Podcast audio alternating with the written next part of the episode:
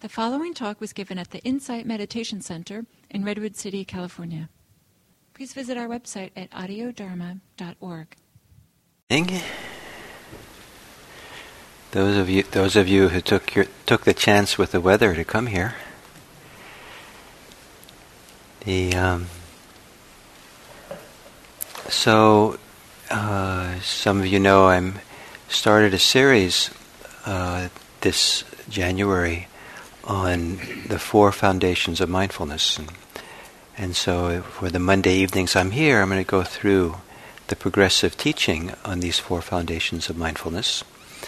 And this is the kind of the often considered to be the foundational teachings on mindfulness taught by the Buddha, from which springs all the many forms of mindfulness practice that uh, comes out of Buddhism and even some of the secular mindfulness uh, teachings that are taught now in the West, uh, some of them will also trace themselves back to this text.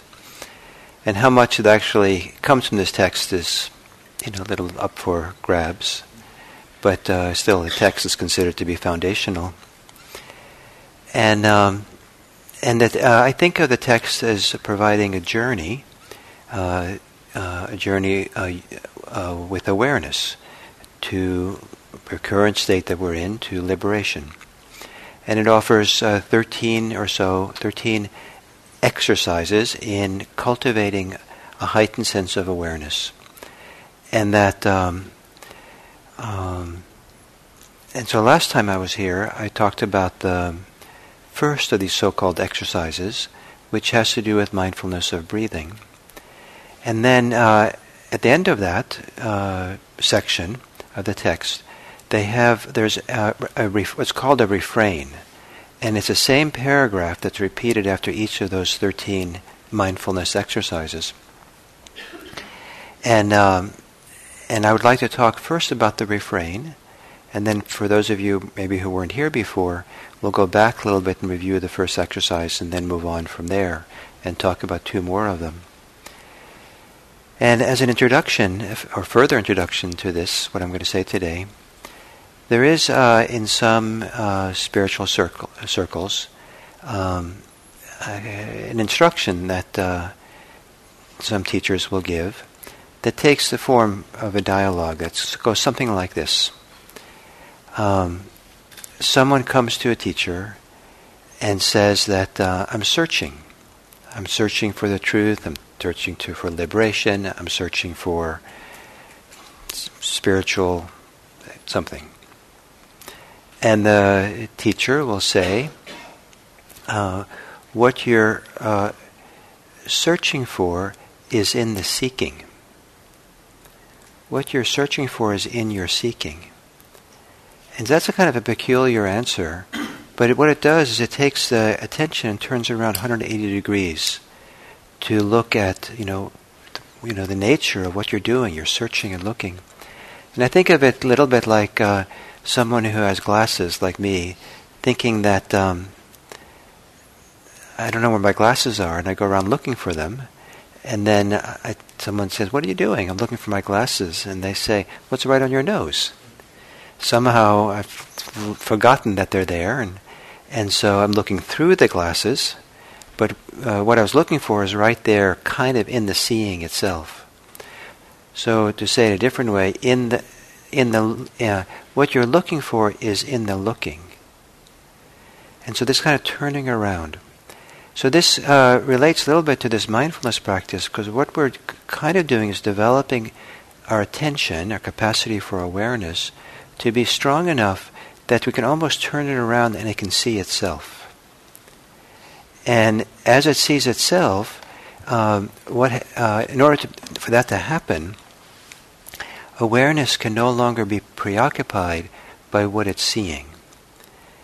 If, uh, if you're searching for something, always looking elsewhere for it, and so busy looking, you're not going to see the nature of the looking, nature of the seeing.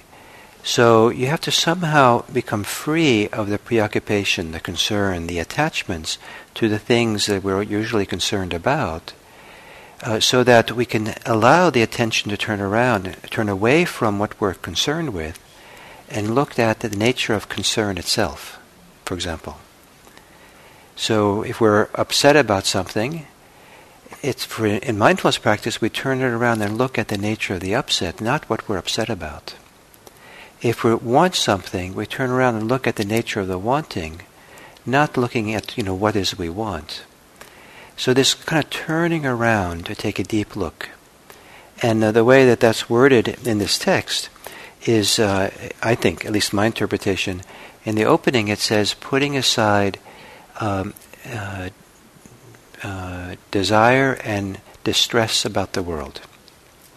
So you kind of put something aside, the concern with what's in the world, you put aside so you can do this amazing process of really being present for your experience of how we are in the world as opposed to concerned with the world itself. And uh, to some degree, and you know, you have to always take these kinds of, a lot of teachers uh, kind of with a grain of salt and kind of understand that it's contextual what they're saying, and rather than universalizing their teaching, this is supposed to apply everywhere.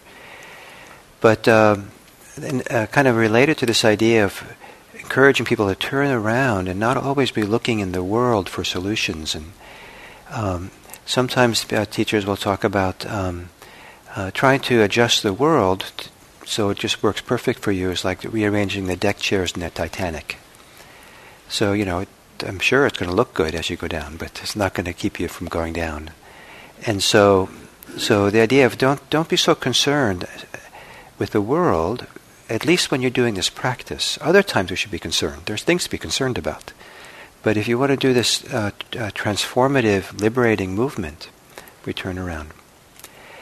So the refrain uh, talks about what the mindfulness practice is aiming to to do for us as we do the practice of mindfulness, the mindfulness practice, we're developing this capacity for awareness to so that it has certain characteristics. And so the aim, where we're going in this practice, is described in the refrain. And the f- refrain can be interpreted as providing a journey, a four part journey that uh, shows four different phases of the deepening of this uh, of awareness, his ability to be turn around and be here, really be here. So the, the, the, the searching mind, the wanting mind, the preoccupied mind is turned around and feels kind of powerfully present. And in Buddhism we say awake in the sense that there's the awareness is palpable, is visceral, is almost somatic in just being here so there's a four step journey, and I think maybe what might work is to uh, go through that journey backwards. So you see where the goal is, the end, end, the end, where the end is, and then see kind of as we go backwards, kind of how what precedes it that leads to the end, and back like that. So it's four parts in this refrain. Um, and it says, so that uh, the, um, so the end result is one abides independent, not clinging to anything in the world. Remember this thing about the world and turning around and not being caught up in the world? This is actually, uh, as long as we're clinging, attached to things in the world, there's no freedom.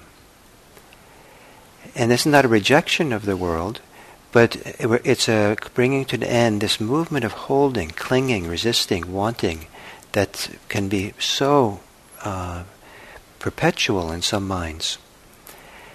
And then uh, abiding independent, no longer depend. And the it's maybe not quite right to translate that as, into English as independent because that works really well in the United States, where independence is so important.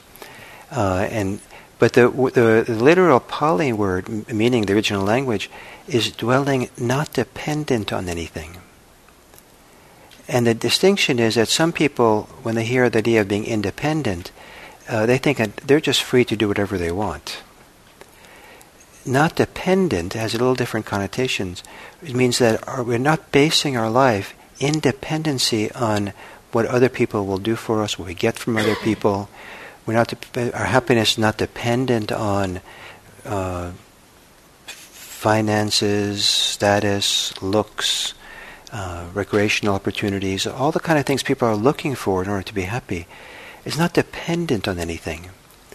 And this idea of finding a sense of freedom and a happiness that can dwell within, that uh, is not uh, doesn't require anything to be there. We're not, I mean, we're not searching for something out there that's going to be the magic trick that's going to do it for us. And many people are spending a lot of time rearranging deck chairs in the Titanic just so they get everything just right, and then they'll be happy. And then the particular deck, cha- uh, particular boat they're on, you know, begins to go down, and sometimes they just jump ship to another one until that one goes down. And you know, and a lot of some people are just kind of moving around between all these things that are slowly disappearing and going, and thinking they can be ahead of it. So, but to be to abide not dependent, to abide not um, requiring anything, is a powerful state to be in. And this, this uh, movement in Buddhism has towards liberation to freedom, to awakening, is in fact a very powerful, significant transformation of how we live in the world and how we relate to the world. And so relating to the world, not dependent on anything, our happiness not requiring anything, happiness is not requiring the outer world to comply to all my desires and things. That's the direction. And free so this, and then freedom from clinging, not clinging to anything in the world. Repeatedly in these ancient texts, the Buddha refers to a liberation as liberation from non-clinging, not holding on, not tight. And I, I kind of like to think of it almost like clinging as going around with a fist. And a fist, you know, is, you know, I guess, you know, it's useful for some things. So you don't want to be you know, too critical of a fist. But if you walk around with a fist and you know people think that you're going to use it for what it looks like, you, people give you a wide berth. You know, it's not, not. And after a while, it gets tired and it's hard, and then we justify having a fist, and we think we have to kind of organize the world around our fist to make everything work for our fist, and it's kind of limited, right? But uh, but uh, when we can release the clinging, it's kind of like releasing the fist the fists of the heart, the fists of the mind. And the amazing thing that can happen when the fist opens, when the hand, when the first of all, the fist doesn't the fist doesn't exist when the hand is open, right? what happened to the fist? It's one of those wonderful things that only exists when it's being done. But what happens when the fist opens? The soft spot of the hand becomes exposed. The tender part, the part that's really sensitive, right in the middle. And so the idea that we can release the fists of the heart, the clingings of the mind, there's this heightened sensitivity that's available to the world. And it's not uncommon for people to associate that with compassion, but it can be many things that's there. And, and that, that sensitivity that we have, heightened sensitivity that we're capable of, of, is kept in check, is kept hidden, or kept, you know, tucked away when we go around always clinging. So that so it's non clinging, not depending on anything and not clinging to anything in the world. So, how do we get, if that's the goal, how do we get there? And so, the, the step before that is um, described this way. There is mind, uh, one has mindfulness that there is a body, and this mindfulness is simply established to the extent necessary for bare knowledge and mindfulness. It's a little bit of paraphrasing here. Um, uh, mindfulness that there is a body is simply established to the extent necessary for bare knowledge and mindfulness. As uh, this mindfulness practice develops and gets stronger, uh, and we no longer caught up and preoccupied by the world around us, our experience of uh, begins to purify itself or simplify itself because even if we're really here and not concerned out there it's so co- easy to be caught up in commentary and ideas and stories. Stories of myself and who I am and my worth and what I need to do and that I'm right and I'm wrong. And um, and you know we're doing mindfulness of the body here so we're paying attention to the body developing mindfulness of the body and you know my body is too big, too big, too small, and too much this. You know all these issues in my body, and I feel lousy about my body. I hope no one's looking at me. I hope everyone's looking at me. and you know it's all this stuff that goes on, right? It's complicated, and to and for all these complications, the stories and the commentary and the judgments and the they get simpler and simpler, and they f- can fall away, so that what we're left with is a sim- very simple awareness.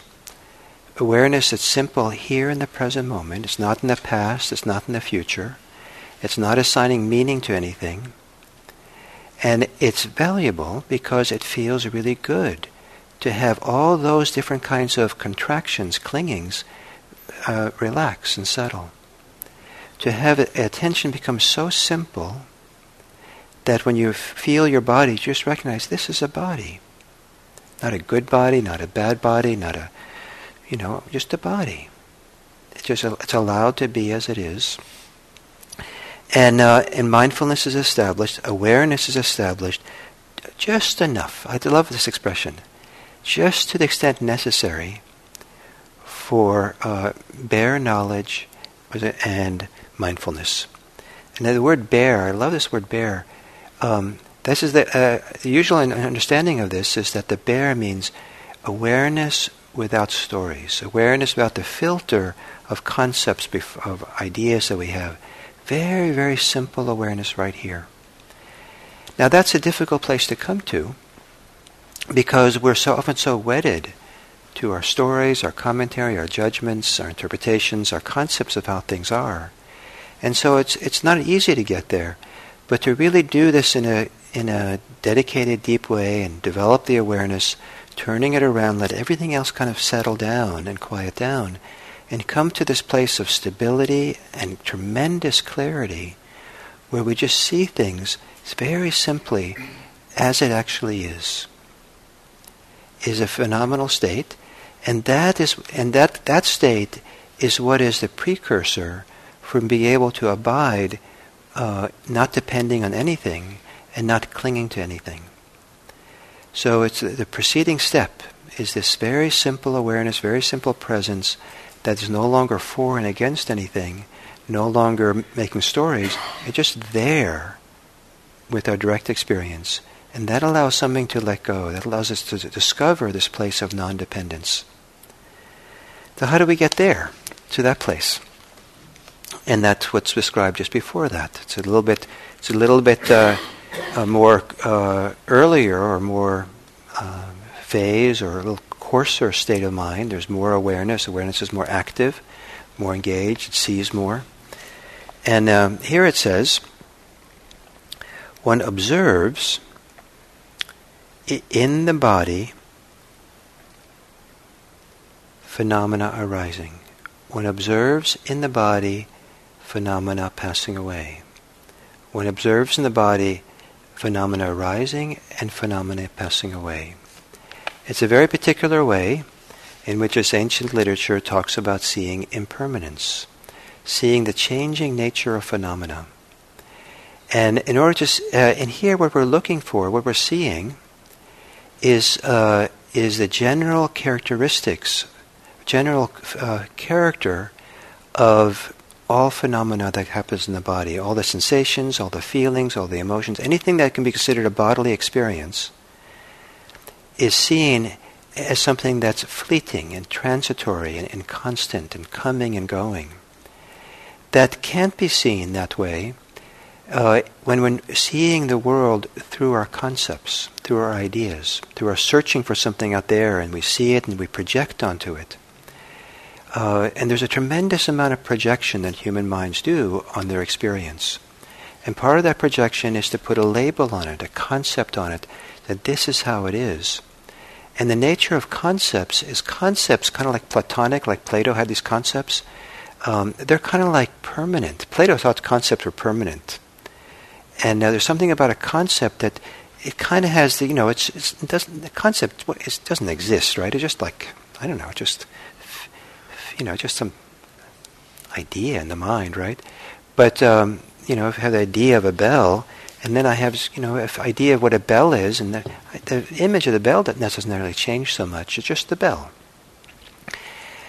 But when you look at your body, uh, and we stop making these uh, concepts and ideas and overlay on them, and really can be in the direct experience of really what's going on in the body, the visceral, the, the li- alive, the dynamic, the uh, experience of just being embodied.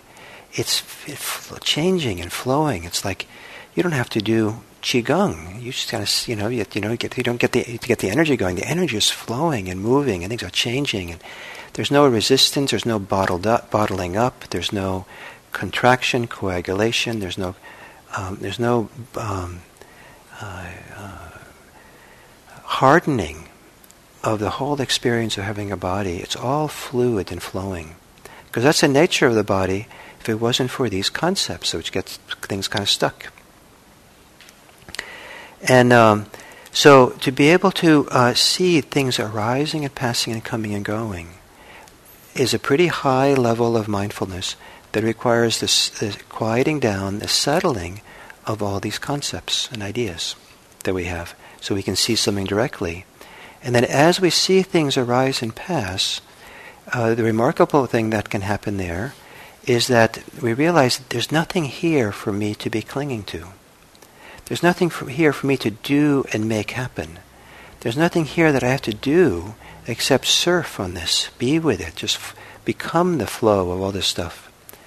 And this seeing arising and passing and learning to step back more and not cling, then allow, moves into this the phase I just talked about, where uh, just knowledge, the simplicity of just bare knowledge and mindfulness, just there with experience in a very simple way and, and to rest in that kind of equanimity and peace and non reactivity, non clinging, not wanting anything, just rest there, is what helps the mind discover this final stage of non dependence and not clinging to anything in the world. So, how do we get to, to observe the arising and passing of phenomena? Well, that's the stage before that in the four, four part, four, part stage. And that is, here it describes, uh, um, one abides contemplating the body as a body internally, and one abides contemplating the body as a body externally, or one abides contemplating body as a body both internally and externally. No one knows what this means, really.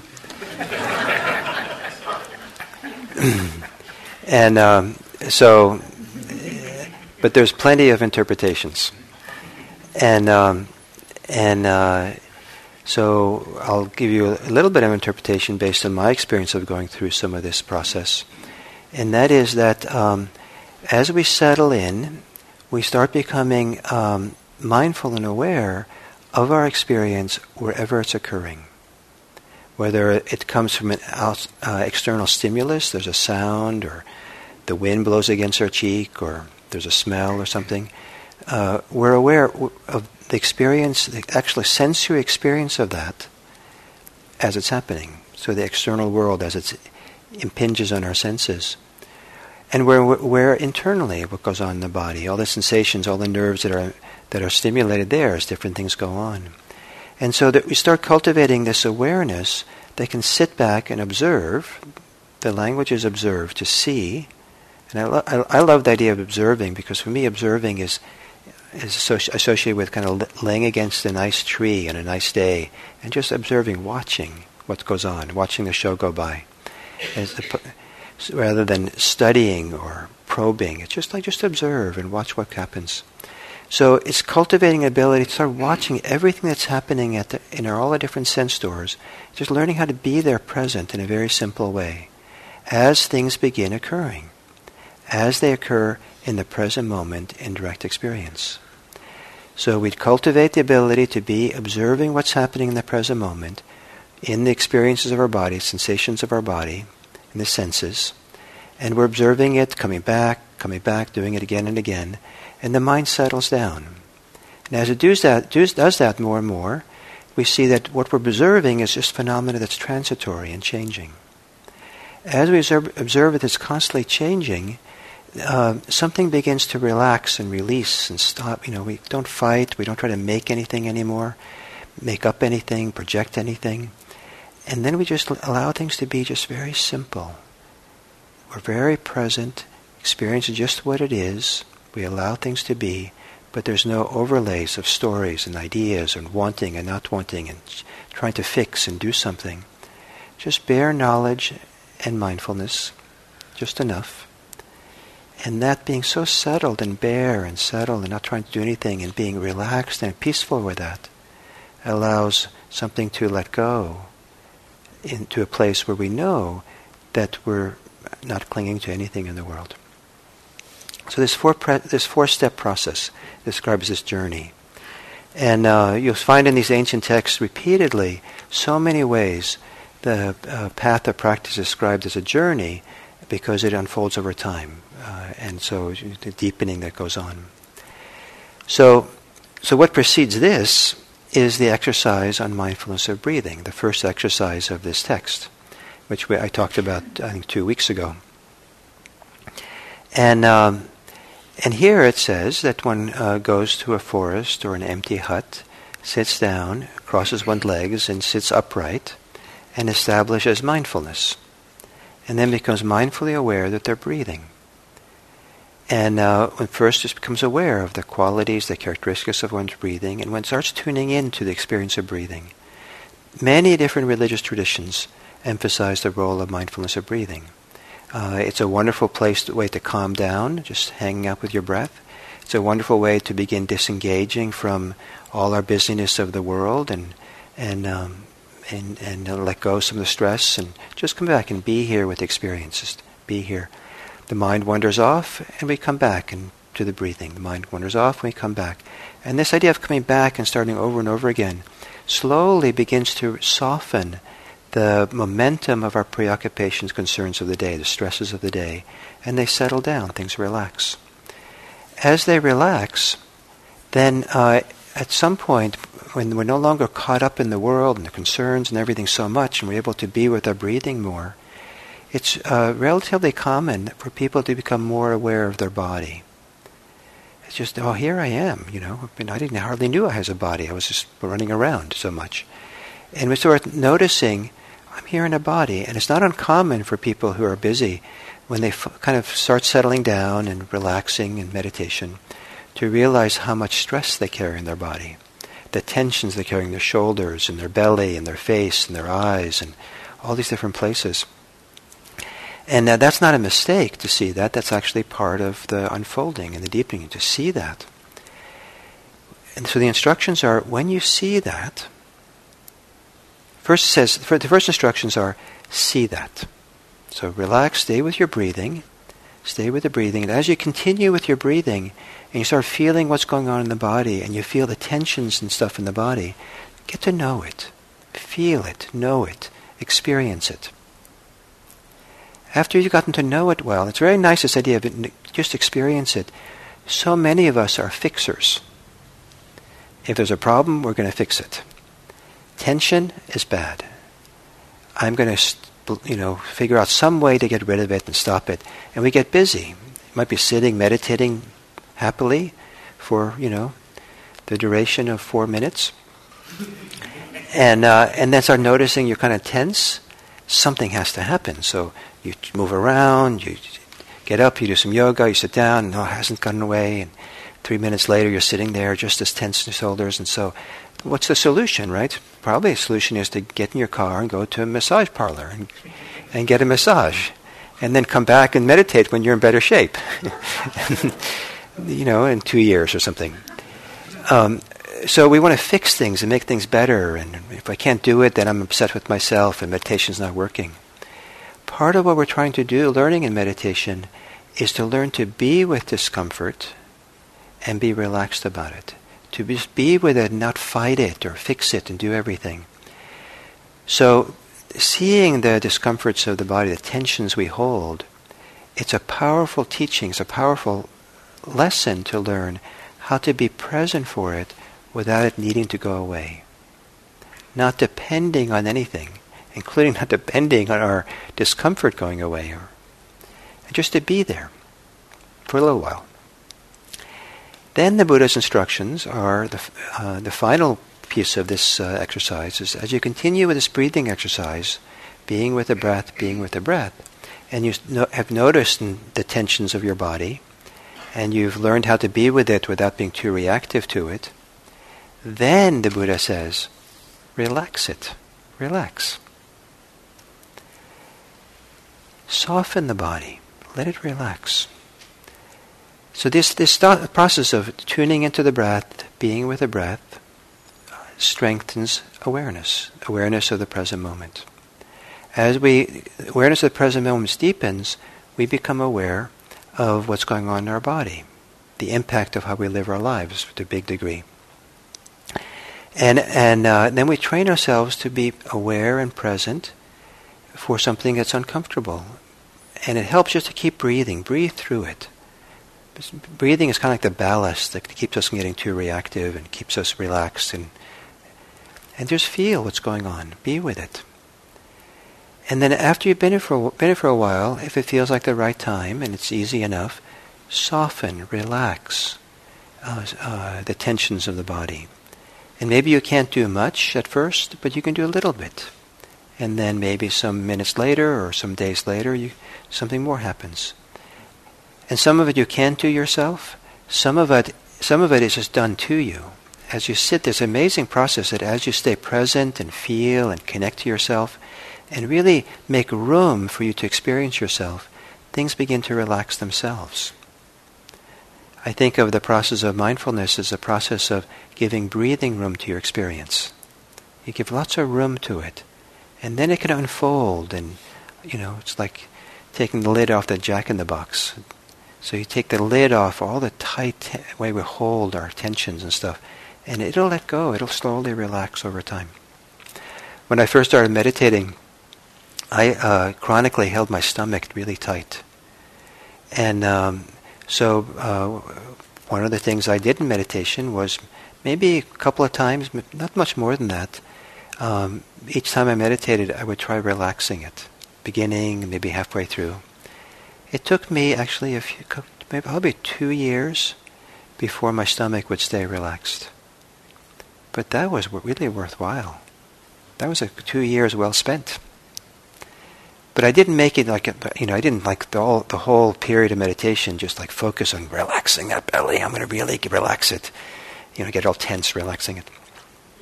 I just periodically kind of checked in and relaxed, checked in and relaxed.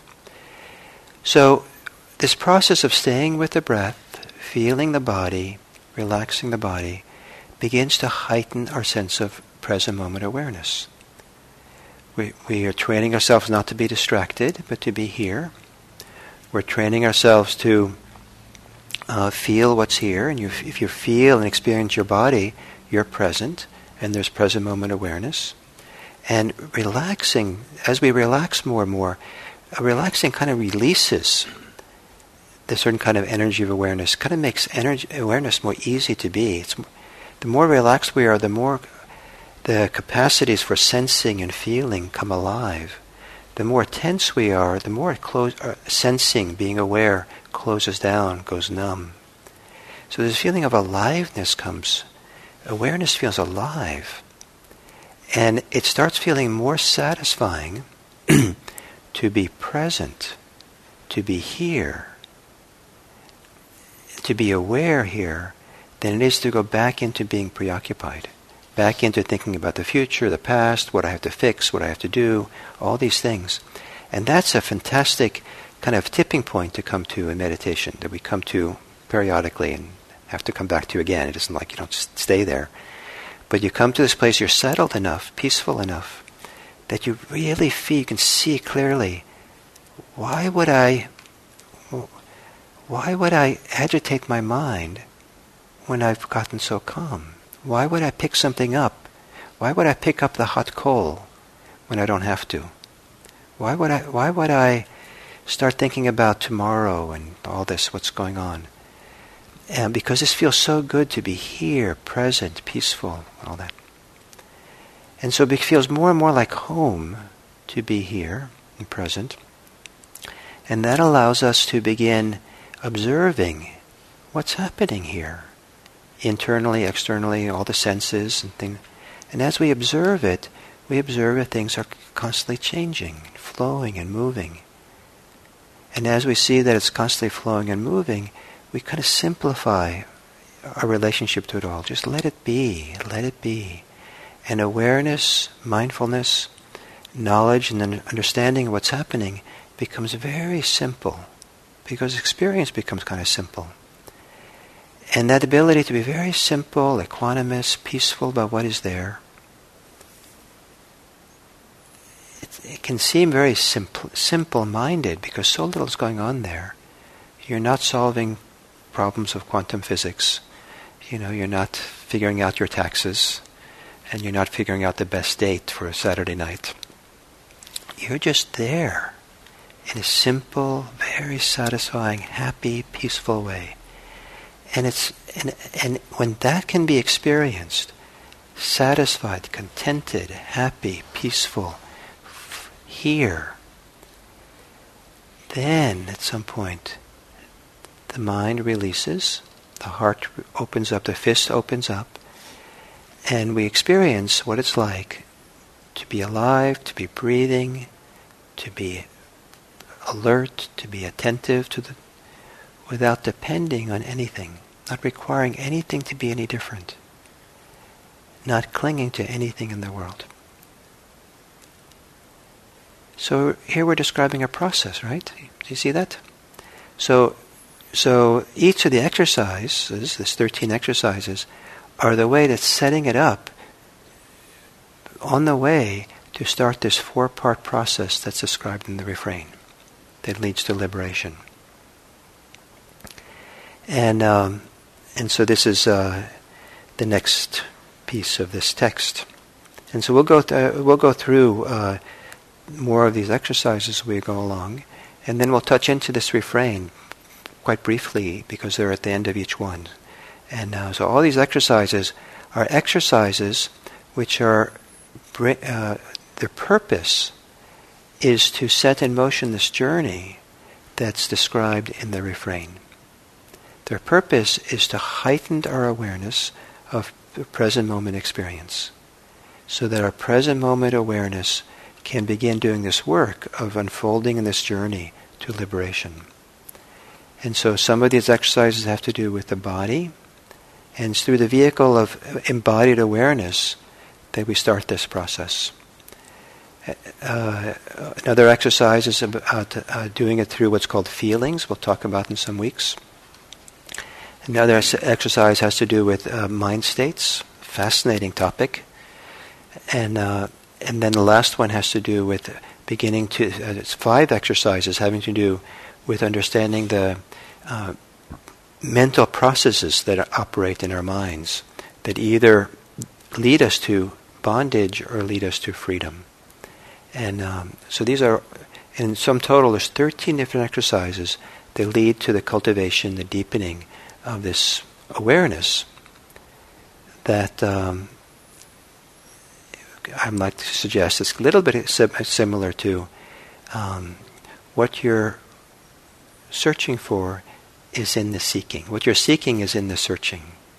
Turn around and see what's here and find your peace there and what you're looking for is there. So hopefully that makes some sense. And if it didn't make sense to some of you who are new to all this, um,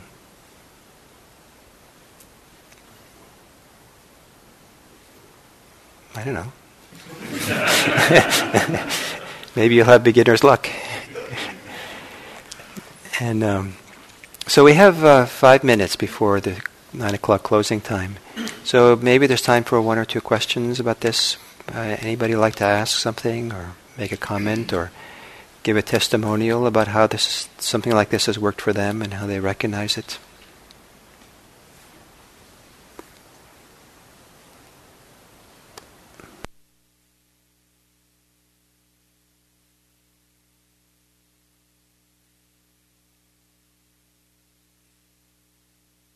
There should be that.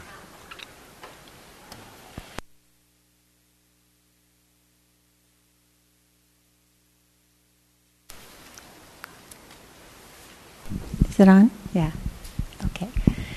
So, where I get stuck with this a little bit is in the process of trying to learn something. um, this makes so much sense and has given me just enormous benefit in my life for decades. Um, but again, where I get stuck is if I'm trying to master something or, or learn something and I'm struggling with it, and it seems like there's some benefit in the clinging. Yes. Um, as long as it's beneficial to cling, keep doing it. well, it, it also causes some suffering, and um, oh, so, so, so then at some point you have to decide what the balance is. Is it more beneficial or, or more harmful? And, and then you can then and then you can decide which way to go.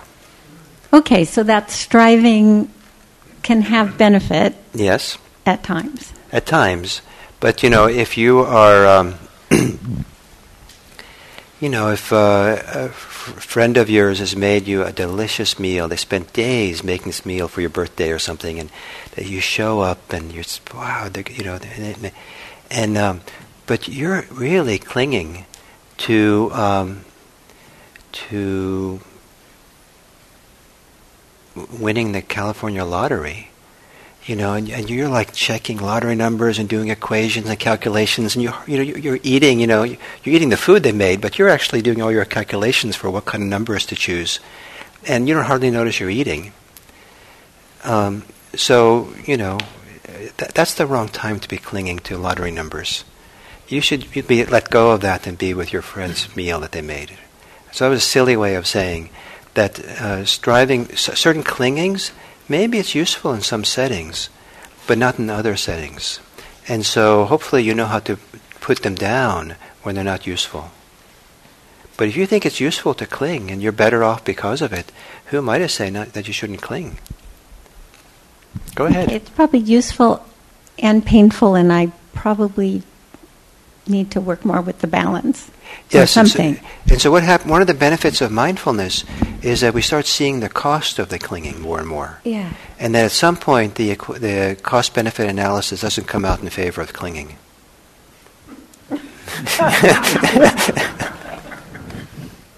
Thank you. So you want to be careful with mindfulness because you might not get the information you want. You know, you get you get all the ouches. Ouch. Whereas the clinging had a lot of hope to it and the hope was ah. But after a while, the you know hope is kind of like you know imaginary. So so sometimes the, you see, wait, but there's more ouch here than there is, you know, hope. you know, so maybe it's not worth it. Maybe there's something. Maybe there's another way. And then when I teach when I teach the kids programs, uh, in order to teach them about the value of not clinging, I show them. I hold a bell in my hand like this. I grasp it, or it's really tight. I'm clinging, right? But you can still you can still hold the bell. You don't have to throw it away or not have a bell, but you don't have to cling to it. And look what happens when you don't cling to it.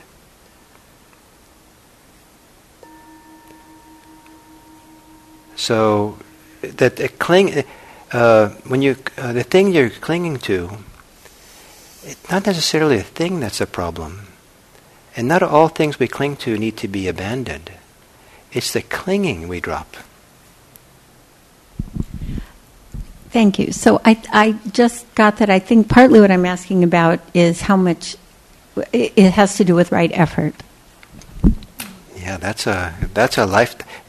And you said you've been benefiting for this for a long time, right?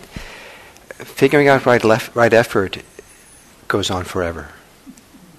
You'll never get the right effort finally right because it, then it'll shift. So part of the it's like a surfer, right? Someone's surfing.